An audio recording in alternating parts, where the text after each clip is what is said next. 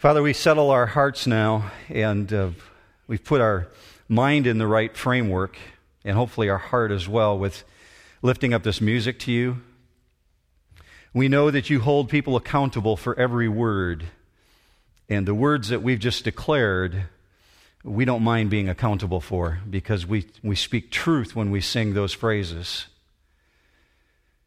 Father, we've had a lot of activities going on in our life this last week things that are in the past that we can't retrieve, but nonetheless, they occupy our mind.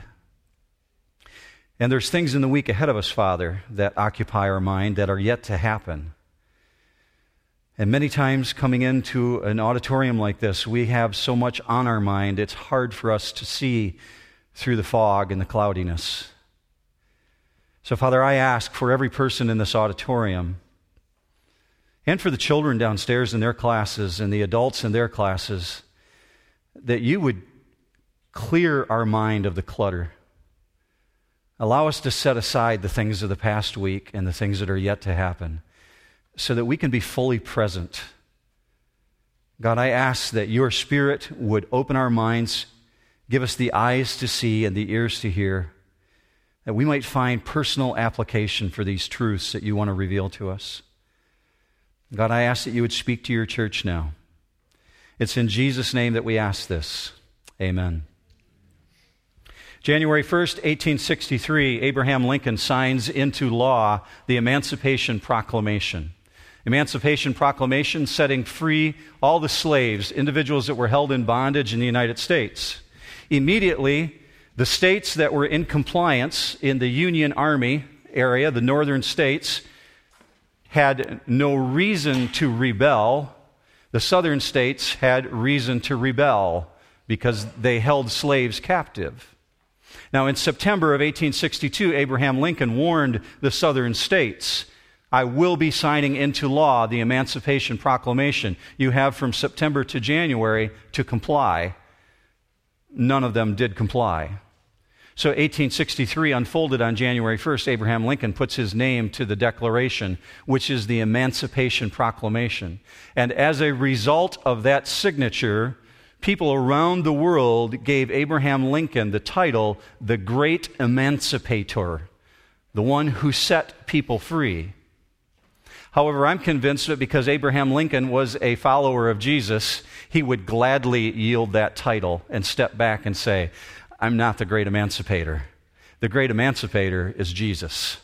He's the one who proclaimed the original emancipation proclamation. As a matter of fact, I'd like you to see the original emancipation proclamation. You try and say that three times really fast. Yeah, I'd like you to see that on the screen because it comes from Luke 4. These are Jesus' words, the original emancipator. Luke 4:16, speaking of Jesus, he entered the synagogue on the Sabbath and stood up to read. And the book of the prophet Isaiah was handed to him. And he opened the book and found the place where it was written, the Spirit of the Lord is upon me because he has anointed me to preach the gospel to the poor.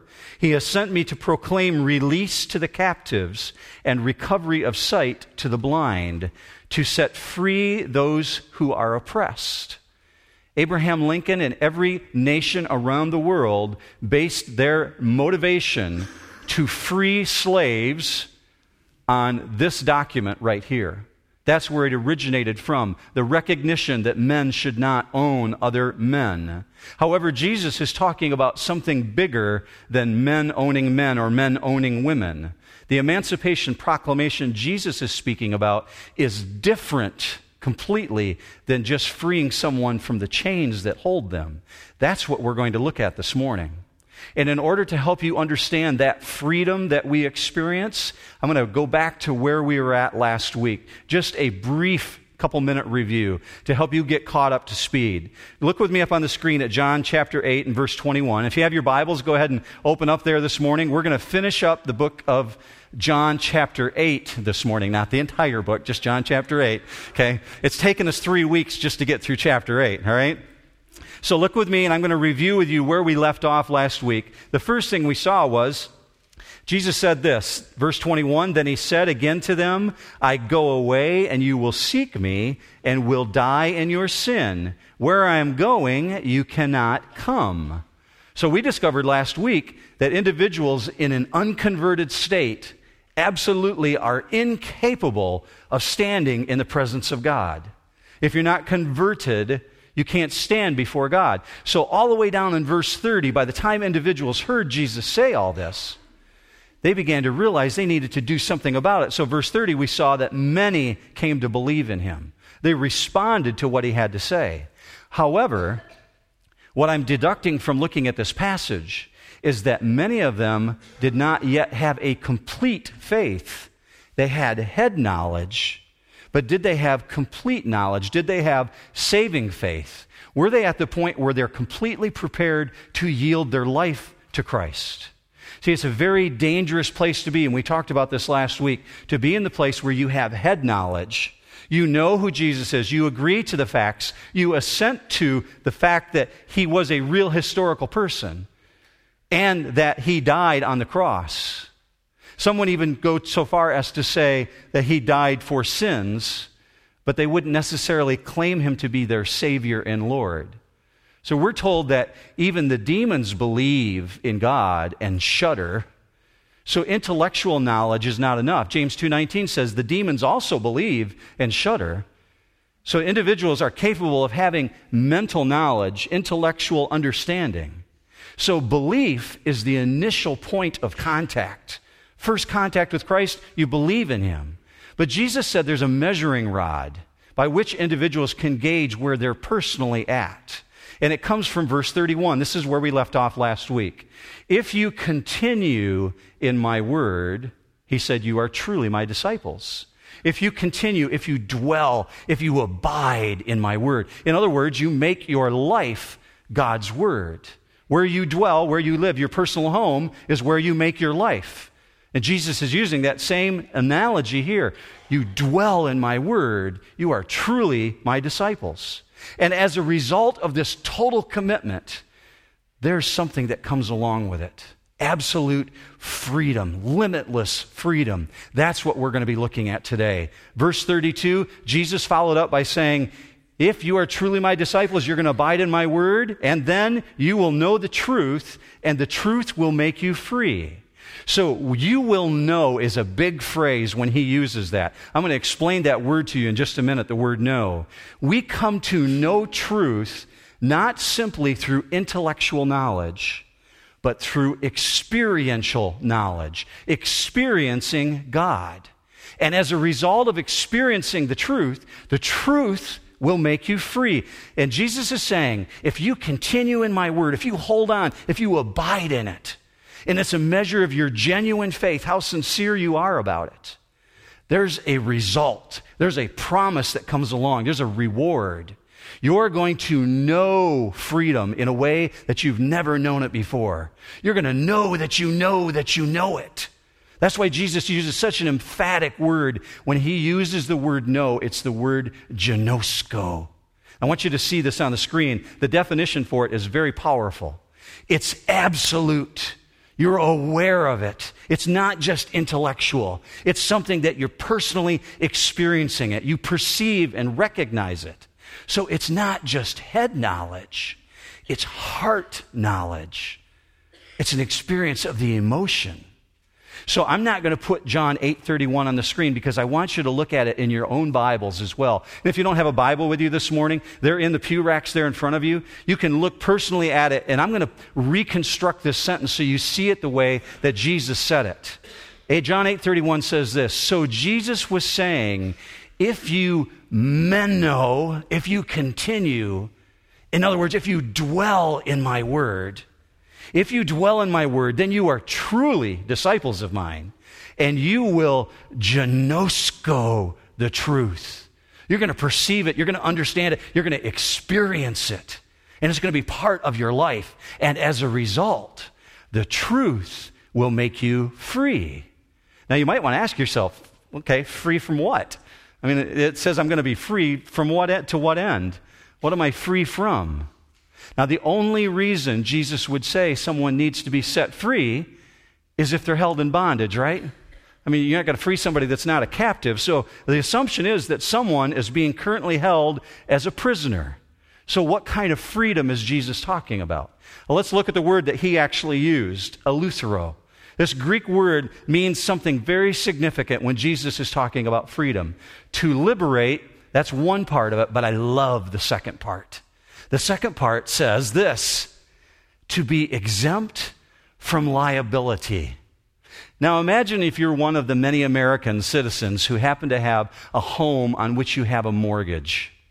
And your mortgage bank calls you, let's say tomorrow you get a phone call, and your bank says to you, um, we, we, would like you to know that uh, across the entire nation of all the mortgage accounts that we hold, each year we draw one name out of the hat and we decide that we're going to let that person be exempt from their mortgage. In other words, we're going to eliminate their mortgage. And by the way, we've drawn your name out of the hat. Would that not be a great phone call to get? Okay? To be completely free? That's what Jesus is talking about, meaning you have no more debt. This word, uh, eleuthero, this kind of freedom that he's talking about, is talking about complete, complete liability removal from your life. You're exempt from any liability. So when he says, I'm making you free, you'll be free indeed. There's freedom like no one else has ever known before. Now, the nature of the freedom depends on the nature of the slavery, right? In other words, if you're a slave to drugs, you'd like to be free from drugs. If you're a workaholic, maybe you don't recognize it in your own life, but others would like to say, I wish that so and so could be free from their workaholism. So they'd be, we're all slave to something because it's human nature to bind ourselves up with things. So the nature of the freedom depends on the nature of the slavery. Now, you might emphatically deny a statement in which someone says to you, you need to be freed from your bondage. Because if you've never been held captive before, perhaps you don't think that you're in bondage. I want you to see the kind of freedom Jesus is talking about because it's multifaceted. I don't know if you've ever put the pieces of scripture to before together to see what Jesus is referring to, but I did that in your notes this morning and I want you to see it on the screen as well. You're going to be free from some bondage as a result of following Jesus. But what kind of bondage? Well, let's take them on one at a time. First of all, from Satan.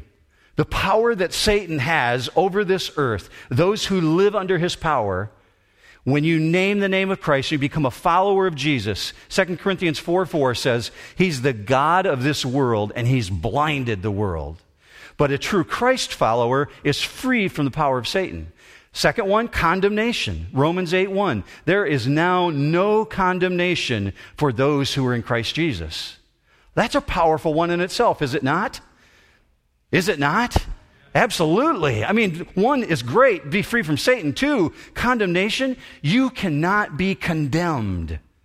That's what Scripture's telling you if you are in Christ Jesus. Look at the next one, judgment, John 3:18. He who believes in him, meaning Jesus, is not judged. So when you read about judgment in Scripture, the great white throne, that's talking about those who do not belong to Jesus Christ. But those who belong to Jesus are not judged because your sin is no longer held against you.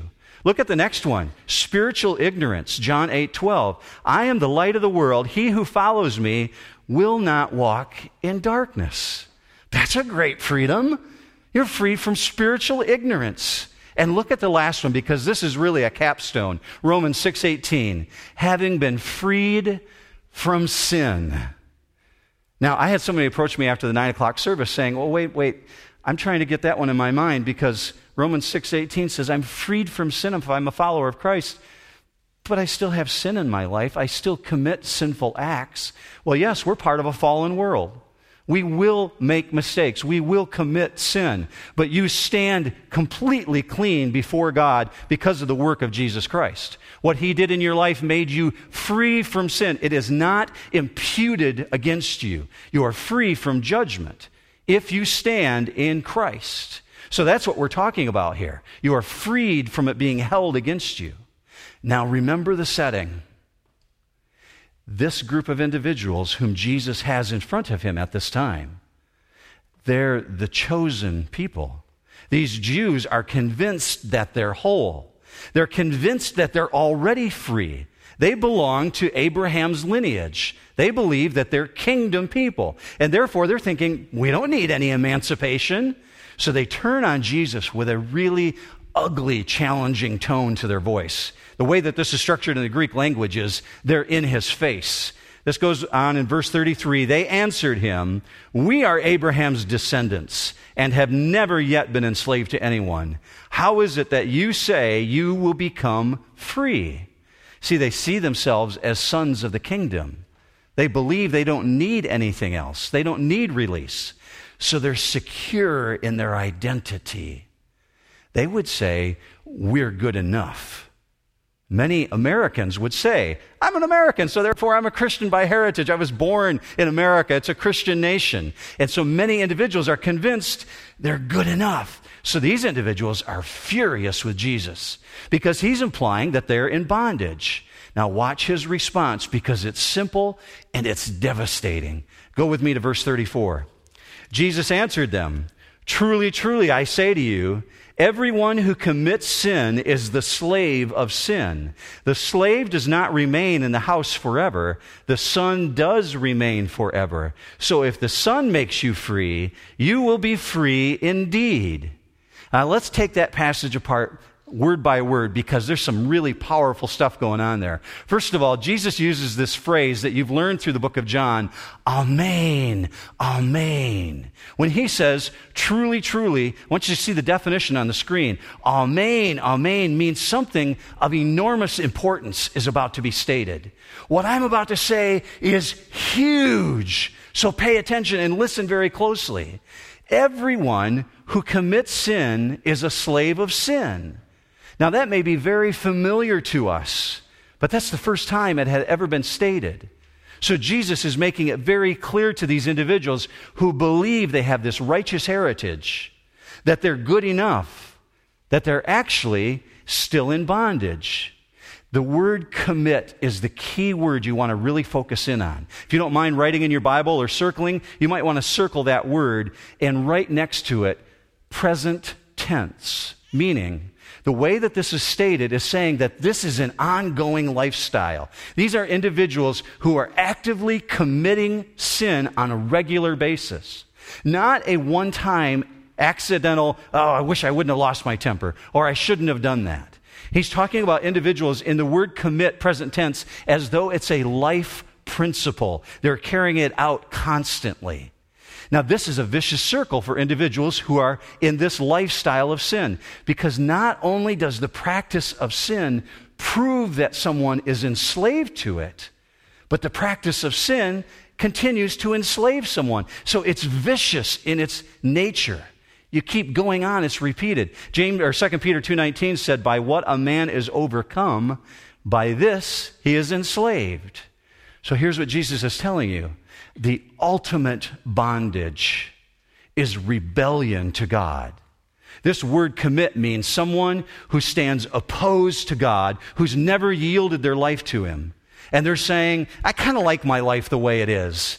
Don't ask me to do that. I don't want to go there and leave that lifestyle behind me. I'm good with where I'm at. So Jesus uses this kind of obscure statement when he talks about the son being in the house and the slave not always being in the house. You see that phrase up there at 35? The slave does not remain in the house forever, the son does remain forever. In the first century, especially in the first century, slave ownership was so common that individuals bought and sold, slaves as a common commodity. If you had a debt against somebody that you were doing business with, you could send your slave over to the person you had the debt against in order to pay your debt. So slaves were commonly exchanged and traded. If, if this was first century AD right now, you could go down to the corner of Marsh and Hazlitt Road and find a slave auction block men trading men, women selling women. So Jesus is using something very familiar to them when he uses this analogy. However, the deal is this a slave being actively bought and sold had no guarantee that the house they were in was the house they were going to be in next week. But Jesus is saying the son one who's the biological son, the one that belongs to the Father, he remains in the house.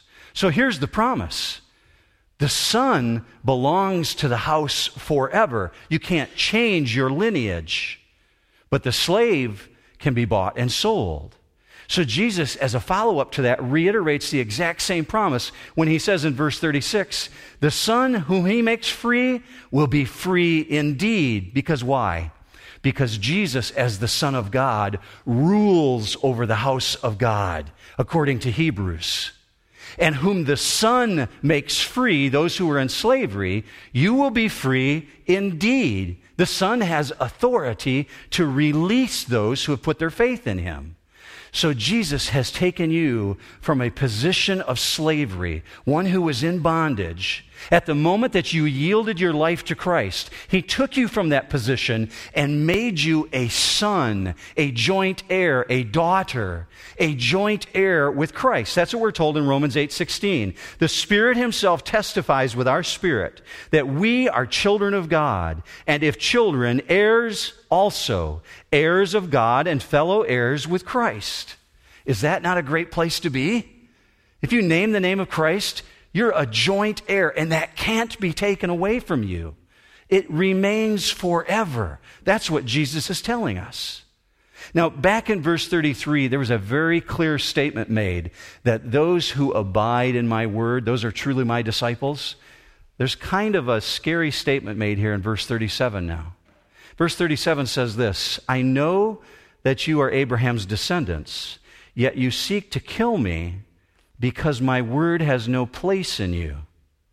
I speak the things which I have seen with my father, therefore you also do the things which you heard from your father. Now, here's why it's kind of unclear and scary to me. I'm not entirely sure. Is he talking to this group of individuals who just professed that they believe him? Or is he talking to a group of Jews who have rejected him? Or does he have this mixed crowd of both believers and non believers in front of him? But in either case, he's saying, My word has no place in you. He's looking in their heart and he's challenging their integrity of their belief. Because of this phrase, has no place, is the word klereo. In Greek, it's just one word we use in the English language as a statement. But see the definition on the screen? Klereo, meaning has no place, means my word is not advancing in you. It's making no progress. It's not going forward. So, what's going on here? They're rejecting Jesus' teaching, they're rejecting his word. And so, Jesus is saying, You're paying no attention to my teaching. It's not penetrating any deeper than head knowledge. You've got it in your head, but do you have it in your heart? Now, this next passage, you want to remind yourself to never get into an argument with God. Job tried. Isaiah never even went there. He just kind of shuddered in disbelief of what he was seeing. These individuals prove that the same principle still carries over. Go with me to verse 38. They answered and said to him, Abraham is our father. Jesus said to them, If you are Abraham's children, do the deeds of Abraham. But as it is, you are seeking to kill me, a man who has told you the truth, which I heard from God. This Abraham did not do. You are doing the deeds of your father. They said to him, We were not born of fornication.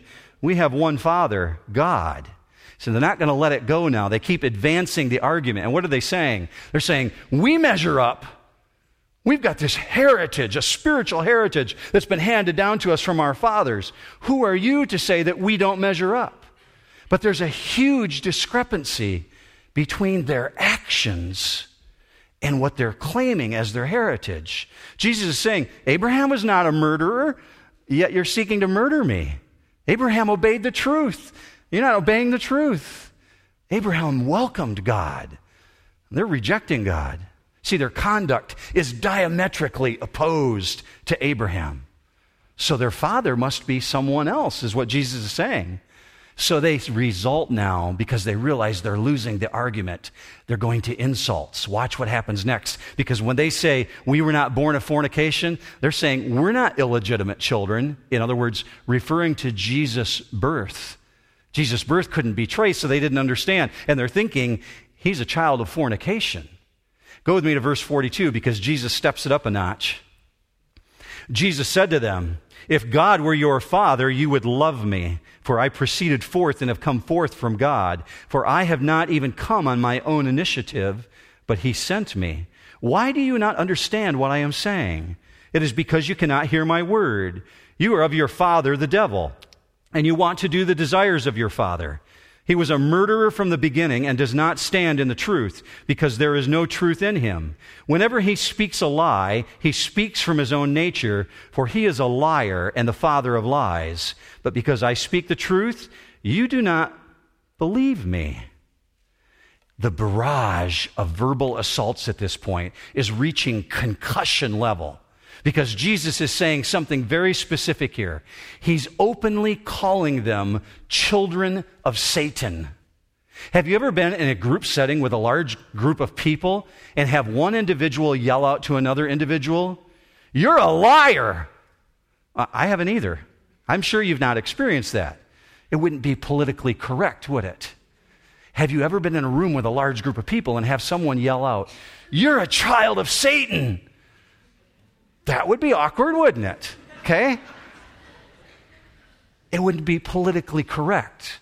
If someone ever says to you, well, Jesus was politically correct, take them to this passage, okay? Jesus was not politically correct. He called things as they were. And it's precisely because they want to carry out these actions of killing him and not standing in the truth that Jesus refers them back to the Garden of Eden. He says, in the very beginning of time, Satan introduced death into the garden. Satan introduced lies, and mankind has carried it on ever since then because we're fallen by nature. So Jesus next throws out a specific challenge, and it's very detailed. Verse 46 Which one of you convicts me of sin? If I speak truth, why do you not believe me? He who is of God hears the words of God. For this reason, you do not hear them, because you are not of God. So the specific challenge is this provide some legitimate grounds for the charges. The question is this Can anyone demonstrate that I'm guilty of any sin whatsoever? We're told according to the Bible, 2 Corinthians 5:21, he meaning Jesus knew no sin. Hebrews 4:15, he was tempted in all things as we are, yet without sin. So if the best theological minds in the world, and the Jews were, they were incredibly studied. If the best theological minds in the world were impossibly trying to gather some convincing evidence to convict him of sin and they couldn't do it, should they not step back at that point and reevaluate their position? But they don't. See, there's only one who would dare to issue this challenge. I don't know if in your life you've ever run into someone who said, I have never sinned a day in my life. I've never met anybody who would ever say that. There is only one who could say that the righteous Son of God. And that's why he lays this challenge out. And they can't find anything. So if he's not guilty of sin, he must be speaking truth, right? So what grounds do they have for rejecting him? So the conclusion is inevitable. The reason you do not hear me is because you do not belong to God. So they've lost the battle at this point and they know they've lost. So what do people do when they're in a debate and they resort they recognize they've lost the battle. What do they do next? They go to name calling. That's what happens next. Verse 48. The Jews answered and said to him, Do we not right, say rightly that you are a Samaritan and have a demon? Jesus answered, I do not have a demon, but I honor my Father, and you dishonor me. But I do not seek my glory. There is one who seeks and judges. Jesus' words really clearly hit a nerve at that point. They understood what he's calling them. And so, in return, they begin mocking.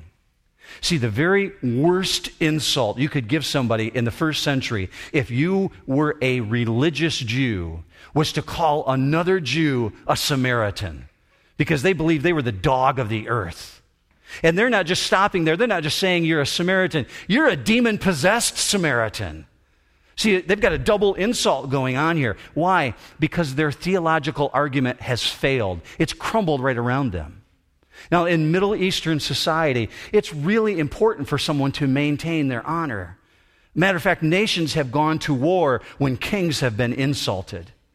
But our king ignores their result, their insult, and he just moves forward, ignoring what they said. Go with me to verse 51. Here's that phrase again Amen, Amen. Truly, truly, I say to you, if anyone keeps my word, he will never see death. The Jews said to him, Now we know that you have a demon. Abraham died and the prophets also, and you say, If anyone keeps my word, he will never taste of death. Surely you are not greater than our father Abraham, who died. The prophets died too. Whom do you make yourself out to be? Now we know you have a demon because you think you're greater than Abraham. And they exalted Abraham to the highest point. So only a demonic illusion could account for your speaking now. And they're indignant. Just who do you think you are? And Jesus is going to tell them in just a minute. Verse 54 Jesus answered, If I glorify myself, my glory is nothing. It is my Father who glorifies me, of whom you say he is our God. And you have not come to know him, but I know him. And if I say that I do not know him, I will be a liar like you. But I do know him and keep his word. Your father Abraham rejoiced to see my day, and he saw it and was glad. And so Jesus steps it up one more notch. If they think they were upset before, when they heard this, the tension in the room really went high. It increases to the next level. Not for this statement. He didn't say, Abraham rejoiced to see the messianic day. Because all Jews, people living at that time, believed there was a Messiah coming at some point. They were all looking forward to that. What Jesus said is, Your father Abraham rejoiced to see my day, me personally. So watch their response, verse 57. So the Jews said to him, You are not yet 50 years old, and have you seen Abraham? Jesus said to them, Truly, truly, I say to you, before Abraham was born, I am. Therefore, they picked up stones to throw at him, but Jesus hid himself and went out of the temple. So he's exploding all concepts of time that our human mind has. Why? Abraham lived 2,000 years before Jesus.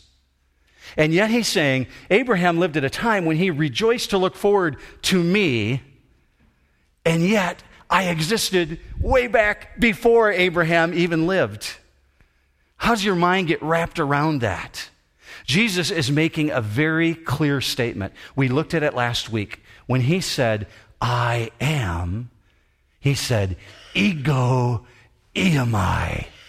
The Greek phrase, the title that's associated with God the one that God was using of himself when Isaiah quoted him in Isaiah 43 13. Look on the screen. Even from eternity, I am. The same name he gave Moses on Mount Sinai. I am. Jesus uses it again. So the very fact that the Jews pick up the stones to kill him presupposes they got it. They understood exactly what he's saying. I am Jehovah. I am God. And their hatred flares to violence. They go furious and they're going to take the law into their own hands. And here's what I observe about this entire passage the grip of unbelief on someone's life is so powerful that even when they have God standing in their presence, Jesus, whom committed no sin, who was capable of all the miracles that you've read about already, who absolutely spoke with the authority of God. Even with that right in front of them, they're still consumed with unbelief. And they're looking at irrefutable evidence, and they know they are. This takes us all the way back to where we started in John chapter 8, when Jesus said, If you don't believe in me, you will die in your sin. Look with me on the screen, 8 John 8 24. You will die in your sins, for unless you believe that I am He, you will die in your sin. So, over the course of these last couple weeks, as we looked at this really intense passage, we see constantly the issue of heaven surfacing. Who gets into heaven and who doesn't. That's why I played that video last week because there's many individuals who have this little test that they've created. So I put it in your notes this morning and I called it the heaven test. Not going to put it up on the screen, but I wanted you to look at this because this is the conditions by which most individuals evaluate whether or not they're going to get into heaven. Here's the truth. Every individual has a hope in their life that someday they're going to enter into heaven. Whether or not they belong to a church like New Hope, or they go nowhere to church and they have no interest in the things of God, every individual will respond to this because they think they're going to heaven. No one wants to believe they're not going to. So everyone develops in their own mind some test by which there is a standard set up by who gets in and who doesn't. And I don't know if you've ever noticed this before, but every time an individual draws the lines of the perimeter of who gets in and who doesn't, they always draw themselves within the line. They always believe they're the one who's going. They never draw themselves outside the line. So let's look at the first one. You have it on your notes there. The first one is they've committed no gross sin. Most individuals believe they've kept within the limits of what moral society says are the boundary lines. I'm not that bad of a person. I've never robbed a bank. I've never killed anyone. So most individuals would draw that line and say, That's me. I'm in that test right there. Other ones would be under the second one. They would say, Well, the doctrines of religion, whatever religion you ascribe to, that's what's going to get you in. They're all the same, as long as you got good karma. That's what individuals will say. They'll respond saying, Well, it matters little which one, just follow one of them. Now, number three, in opposition, and I mean complete opposition to those first two, is what King Jesus says are the standards. And it decides the issue beyond all possibility of mistake. How does Jesus delineate what true freedom looks like? It's number one in your notes, and I'm going to put it up on the screen. I want to be very clear. This is the only one. Unless you believe that I am He, verse 24 of John chapter 8. That's all it takes. You believe that Jesus is the Christ, the Son of the living God, and that God resurrected him from the dead. That's what we're told. So when you have number two and number three in your notes and you see them up on the screen, I wanted to show you on the screen the way I really intended them to be in your notes, but I, I forgot to remove the numbers two and the number three because number two and number three are not conditions to getting to heaven. So let's look at number two. Number two that I have in your notes, and you'll see it on the screen with no number, is that you're going to continue in His Word. If you continue in my Word, you are truly my disciples. But you have only this condition, number one, in order to be a believer. And the third one is as a result of continuing in His Word, as a result of believing in Him, you're going to ginosko the truth. And God's Word's going to dwell in you. And it abides and you're going to know a freedom such as you've never known. You are free indeed. Scripture says that your sin is separated from you as far as the east is from the west. Your past is your past. You don't stand in judgment before God if you've been forgiven through Jesus Christ. And as a result of knowing that kind of freedom and leaving all that sin behind you, you live it out in your physical life, your daily activities, because what you believe about God determines what you do next. What you believe about God determines what you do next. So when you know that kind of freedom and forgiveness, you are free to be exactly who God intended you to be. That's the kind of freedom I want you to have in your mind as you go forward into this week ahead of you. A person that lives with that kind of freedom is a force for Christ here on earth. That's what I'm going to ask God to seal in your hearts this morning. Would you pray with me?